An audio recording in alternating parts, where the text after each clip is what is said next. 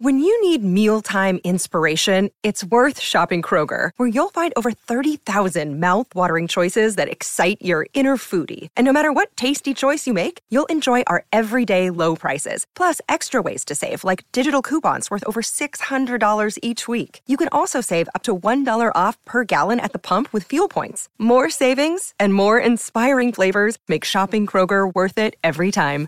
Kroger, fresh for everyone. Fuel restrictions apply. Hey, it's Kaley Cuoco for Priceline. Ready to go to your happy place for a happy price? Well, why didn't you say so? Just download the Priceline app right now and save up to 60% on hotels. So, whether it's Cousin Kevin's Kazoo concert in Kansas City, go Kevin, or Becky's Bachelorette Bash in Bermuda, you never have to miss a trip ever again. So, download the Priceline app today. Your savings are waiting. Go to your happy place for a happy price. Go to your happy price, Priceline. This portion of TV Confidential is brought to us by our friends at Factor. If you want to eat better this year and are looking for fast, healthy, restaurant quality meals that are ready to eat and easy on your budget, Factor is the perfect solution. Sign and save right now by going to factormeals.com forward slash talk TV50 and use code talk TV50 to get 50% off your order. That's code talk TV50 at factormeals.com forward slash talk TV50 to get 50% off. Hi, everybody. This is your cousin Brucey, and you are listening to TV Confidential.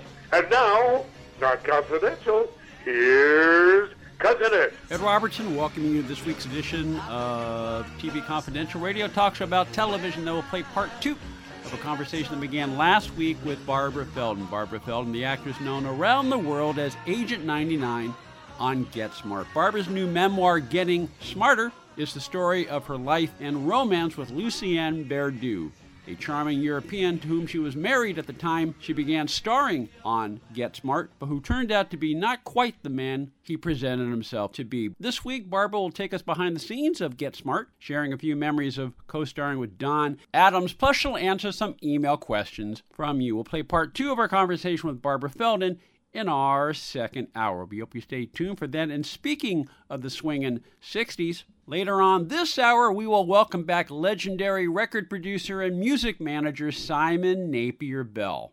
Among other groups, Simon managed the Yardbirds, John's Children, Diane and Nikki, and Wham. Plus, he co wrote, along with Vicky Wickham, You Don't Have to Say You Love Me, a huge hit for Dusty Springfield in 1966 that Rolling Stone has since named one of the 500 greatest songs of all time. Simon will share a few memories about his adventures in the music industry and more when he joins us later on in this hour. We'll be able to stay tuned for that as well. And speaking of the British invasion, we'll begin this hour by bringing you an encore presentation of a special edition of The Sounds of Lost Television that originally aired in January 2014, in which Phil Gries and I brought you back to February 9th, 1964, the night of the Beatles' historic appearance on the Ed Sullivan Show as part of a special edition of the Sounds of Lost Television. Our friend Phil Gries, as he always does, has put together an impressive compilation of rarely heard audio, in most cases, rarely heard audio. Uh, there are a couple of clips that are available in other forms, but all but two of the clips we're about to hear are only available because Phil had the presence of mind to record them as they played in real time in television in 1963 and 1964. And uh, many of these clips, they not only captured the build up to the Beatles' appearance on Ed Sullivan on February 4th, 1963, but they provide a nice chronicle of the weeks before and the weeks after pretty much give you a good idea of, of, of, the Beatles' impact on American culture during the year 1964 in general. So we're going to be listening to that. Ordinarily, Phil would join us over the telephone because he's in New York and I'm in Los Angeles, but as luck would have it, Phil is in Los Angeles this week, and he has dropped by to join me face to face in the studio. Good to see you again. It is my pleasure, Ed, and uh, I realize it's been two years since I've uh, uh, been uh, with you uh, here at the studio. Three years. Two years. Three. 2011. Yes, this is 2014. See, that's what I said. time does fly time. Time, time, time, do, time, does, time does fly while we're having fun, but it is good to see you. It's my pleasure. It's, re- it's really great being back here, and uh, I look forward to um, this uh, salute to uh, the Beatles 50 years ago. Now, I'm going to guess either you were a fan of the Beatles or you had a sense that this was a moment that oh, that this was a moment in every sense of the word, and being the uh, the television archaeologist that you are, you you had the presence of mind to capture it. Well, I was not in that 10 year old to 16 year old range, um, but in 1964, when the Beatles did appear on the Ed Sullivan Show, uh, most assuredly there was uh, electricity in the air, and I certainly was aware of this being a uh, major a moment on television. And uh, I watched the program, and I did audio record it at that time. It was it was exciting. It was terrific. We were talking amongst ourselves before we started recording. It's interesting. Sullivan was ahead of the curve when it came to the Beatles in 1964. He was behind the curve 10 years earlier with Elvis in the 1950s. I, am guessing he learned his lesson with it, well, from Elvis. Well, certainly Elvis Presley and his three appearances on the Ed Sullivan Show was a major asset to uh, the um, Ed Sullivan Show and to Ed Sullivan. So, having said that, he was always on the look for any huge act that might add huge ratings. And when he was in London uh, in uh, October, end of October, 1963, uh, just happened to be at um, the London airport when the Beatles were coming back from tour, and he knew right then and there he had to sign them up, which he did. Which he did, and of course, uh, I, I forgot about this. They made the the appearance that everyone remembers in February 1964, but uh, they they appeared two more times on Sullivan. They appeared for a total of four times. Four times. And um, so we're even. We're, we're, yeah, we're we are even. In fact, just just for the record, their first appearance was on February 9th, 1964, and they sang "All My Loving" till there was you. I saw her standing there. I want to hold your hand. Major moment. They return February 16th. This time, though, not from New York, but from Miami Beach. And um, they sang This Boy, I Saw Her Standing There, from me to you, and I want to hold your hand again. Then the following week, February 23rd, appearance number three, and it's interesting, but this appearance had been taped earlier in the day on February 9th. So that was in the can. Was that was that to was that to accommodate a touring schedule, or I'm not sure why they did that, but they certainly had a subsequent um, broadcast that they already knew was going to um, be televised. And they did two appearances then on the 9th before the live appearance that was put in the can or on quad tape. They then uh, broadcast that on uh, February 23rd. A big gap in time. They come back for a fourth time, September 12th, 1965. And uh, that was the fourth and final appearance. And they appeared um, on that show, which was pre recorded August 14th, 1965. So we we have here a number of pre-records, except for appearance number one live on February 964, and the following week, which was done for Miami Beach Live. I'm I'm guessing by 65, 60, by 65, 66, Sullivan was probably recording his show anyway. Yeah, the uh, original Sullivan shows, and, and again, it's interesting to note that Ed Sullivan had 1,068 broadcasts over a period of 24 seasons. Yeah. All those early broadcasts were live. And through the 50s and early 60s, when they started to uh, videotape them. And, uh, you know, I'm not sure, but I would imagine that the uh, last uh, shows in the mid 60s, those were probably the last live shows. But even even, even the ones that were videotaped uh, or taped earlier in the day, they were pretty much live on tape. So what was recorded. Well, no, they were live. They came on at eight o'clock, and no, it no, was no, live. No, I'm not. I'm not talking about the Beatles. I'm just talking about some of the later shows toward towards the end of oh, late, mid late '60s yeah. and uh, 1970. Yes, whatever would have been recorded would have aired in most cases. But going back to how he was ahead of the curve with the Beatles. One reason why, and you'll get into this a little later on as, as, as, as you discuss some of the specific clips we're about to hear, Phil, but uh, he discovered them while he was on vacation in the UK in 63. He was on vacation. He was at the airport um, October uh, 30th, 1963. The Beatles had been returning from an engagement in Sweden, and um, they had been really uh, making huge waves with regard to their first album. Uh, it was October 31st. It was at Heathrow. And as soon as Ed Sullivan realized that this was a phenomenal new band out of England, he signed them up, and, and that's how that all began. Subsequently to uh, that landing in Heathrow, the Beatles continued their surge. They uh, did a uh, Royal Command performance in London on November 4th with the Queen Mother in, in presence and, and, Princess Margaret. That was a major show uh, that became uh, a yet another enormous television success. And then at that time, in America, CBS and NBC, they are realizing something very big is happening in England. And uh, what is big is the Beatles and Beatlemania.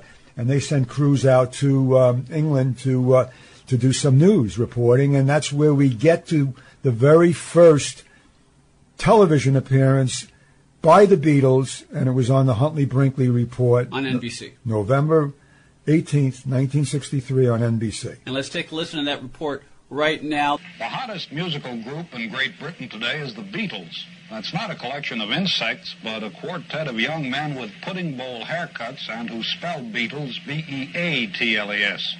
They were all born during the Blitz in the Merseyside section of Liverpool, the toughest section of one of the toughest cities in the world. It's anybody's guess why the Beatles emerged from its cellar nightclubs to national prominence, but emerge they did. They've sold two and a half million records and they earn $5,000 a week. Not long ago, the Beatles arrived at London Airport after a triumphal tour of Europe and the provinces.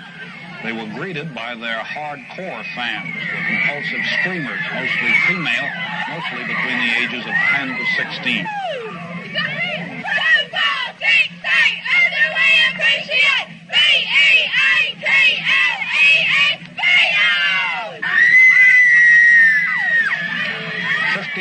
Of these youngsters paid sixpence each to be present at this event.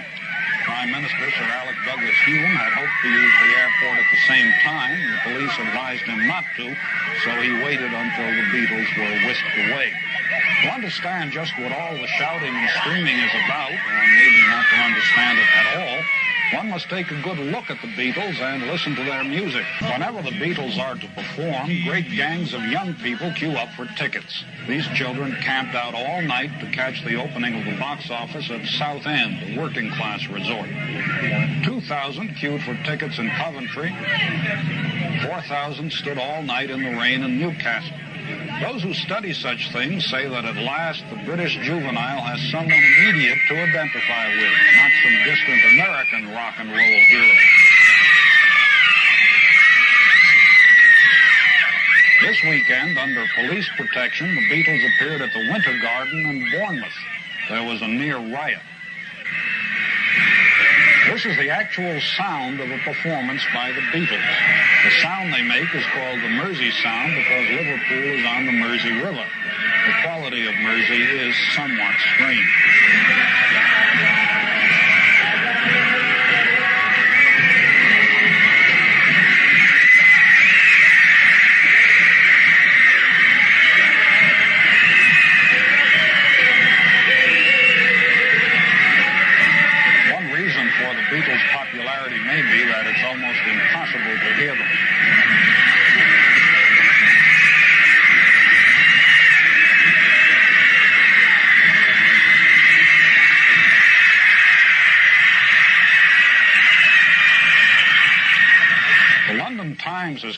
Sobering report that the Beatles may bring their Mersey sound to the United States, to which it may be rejoined, show us no mercy.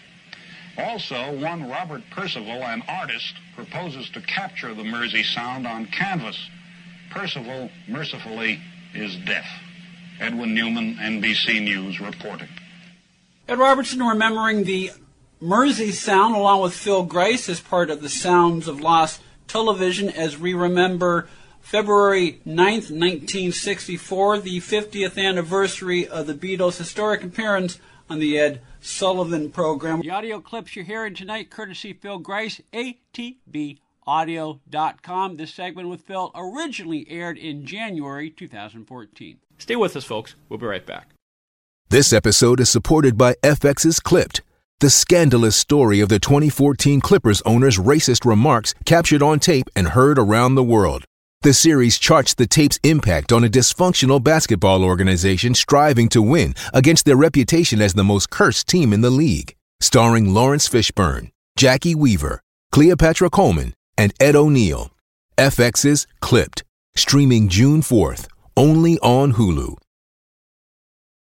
One more item if you're like me and want to eat better this year. Our friends at Factor have more than 35 inexpensive, pre prepared, ready to heat, and ready to eat, chef crafted, restaurant quality, and dietitian approved meals that will make eating better every day fun and delicious, and your weekly meal planning a whole lot easier with no prepping, no cooking, and no cleanup necessary. Check it out yourself by going to factormeals.com forward slash talk TV50. If you go to factormeals.com forward slash talk TV50, you'll find more than 35 different options a week to choose from that are ready to eat and, best of all, less expensive than takeout. Sign and save right now by going to factormeals.com forward slash talk TV50 and use code talk TV50 to get 50% off your order. Factormeals.com forward slash talk TV50. Use promo code talk TV50 to get 50% off your order. That's code TALKTV50 at factormeals.com forward slash TALKTV50 to get 50% off. Phil, you were commenting one of the most uh, notable things he said in that piece, which is part of the appeal or part of the mystique or allure of, of, of the Beatles is that you can you can hardly hear them. Right, and, and again to re-emphasize, this NBC uh, Huntley Brinkley um, news spot was the very first exclusive coverage of the Beatles on American television, mm-hmm. and um, as we will note and hear with regard to the clips coming up, almost everyone panned the Beatles for one reason or another. They were not looked at as a long-term musical group. They were a flash in the eyes and um, of, of many journalists and news broadcasters. And certainly Edwin Newman personifies that. And I'll quote, as Ed just mentioned, he said, one reason for the Beatles' popularity is that it may be impossible to hear them. But he's been ages. 50 you know? years ago. 50 years ago. but uh, it's and Newman also said, "Don't buy Apple." You know. Yeah, so. yeah. Well, but that's that's part of the fun of of listening to a lot of this stuff. Absolutely. because because it's a reminder that uh, attitudes change, cultures change, and you know people could be wrong about stuff. You know, once in a while. I think more times than not, people are wrong. Yeah, but the, the, the other thing is not only did the Beatles prove to be very popular uh, in, in, the U.S., but they led to, they were the forerunner of the British invasion on American music and to, uh, in, in, a lot of respects, on American television because, especially in 64, 65, there was a sense American programmers wanted anything British. And so that's when we started seeing imports of uh, some of the shows that originally aired on the BBC, such as uh, The Avengers, such as Secret Agent with or Danger Man, as it was known with Patrick McGoohan, and, and, and shows like The Saint. Well, they opened up doors almost immediately to um, the Rolling Stones, mm-hmm. Dave Clark Five, and also for the record, the Beatles were heard on the Dick Clark Show before this news clip, but only a still photograph was shown by Clark.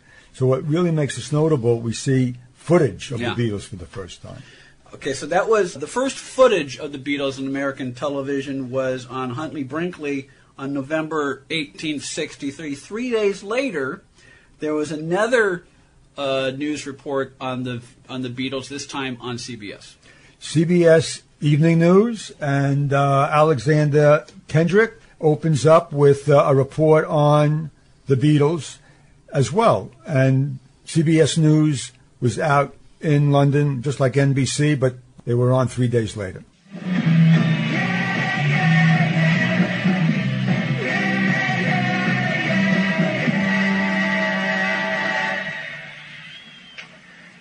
Yeah, yeah. Those are the Beatles, those are. And this is Beatleland, formerly known as Britain, where an epidemic called Beatlemania has seized the teenage population, especially female. Some of the girls can write, and they belong to the Beatle fan club. The Beatles sound like insect life, but it's spelled B-E-A-T, beat. And these four boys from Liverpool with their dish mop hairstyles are Britain's latest musical and, in fact, sociological phenomenon. They have introduced what their press agents call the Mersey sound after the River Mersey on which Liverpool stands. And though musicologists say it is no different than any other rock and roll, except maybe louder, it has carried the Beatles to the top of the heap. In fact, they have met royalty, and royalty is appreciative and impressed. Wherever the Beatles go, they are pursued by hordes of screaming, swinging juveniles. They and their press agents have to think up all sorts of ways to evade their adoring fans. Thousands of teenagers in every city and town stand in line all night to get tickets for their touring show. Girls faint when the tickets run out. Reporter Josh Darsa talked to the Beatles in their dressing room. What has occurred to you as to why you've succeeded? Uh, I don't know, really. You know, as you say, the haircuts. We didn't think they were a gimmick, but everyone else said, oh, what a gimmick. What is the Mersey sound? How does it differ from other rock and roll and pop? Uh, it doesn't really. It, it's just happened that all of a sudden uh, hundreds of rock groups, all from Liverpool, made records, and it was a bit more like the original rock and roll than the stuff they've had over the last few months.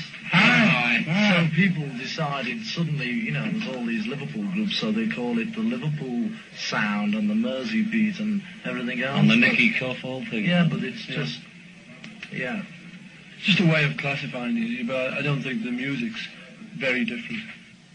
Do you have any fears that your public eventually will get tired of you and move on to a new favorite? They probably will, but you know, You ever think about depends how long it takes for them to get tired. Don't it? It's it's stupid to worry about things like that because I mean it could It's not worth could missing your sleep for, is it? No, worrying. No. It could it could happen tomorrow, and it could you know we could have quite a run. This is We just hope we are going to have quite a run.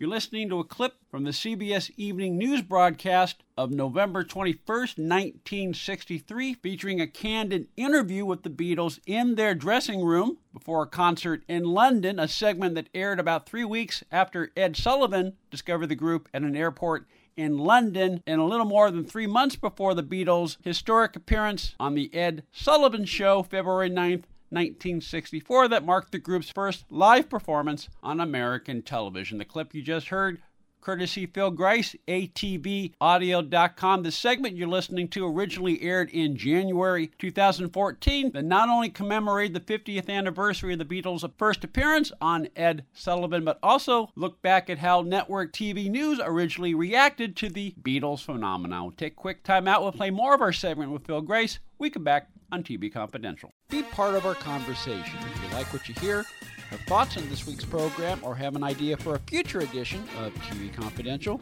we'd love to hear from you. You can email us at talk at tvconfidential.net, talk at tvconfidential.net. You can also message us at facebook.com forward slash tvconfidential, x.com forward slash tvconfidential, or at TV Confidential on Instagram. And if you're listening to us on the TV Confidential podcast, please be sure to hit the subscribe button. This portion of TV Confidential is brought to us by our friends at Front Porch Realty, the community of realtors in the Northern Bay area of California that is committed to finding the solution that is best for their clients. Whether you're a first time home buyer or looking to sell or lease your property in Northern California, call Karen Strain at 415 886 7411 or visit frontporchrealtygroup.com for more information on how they can help you.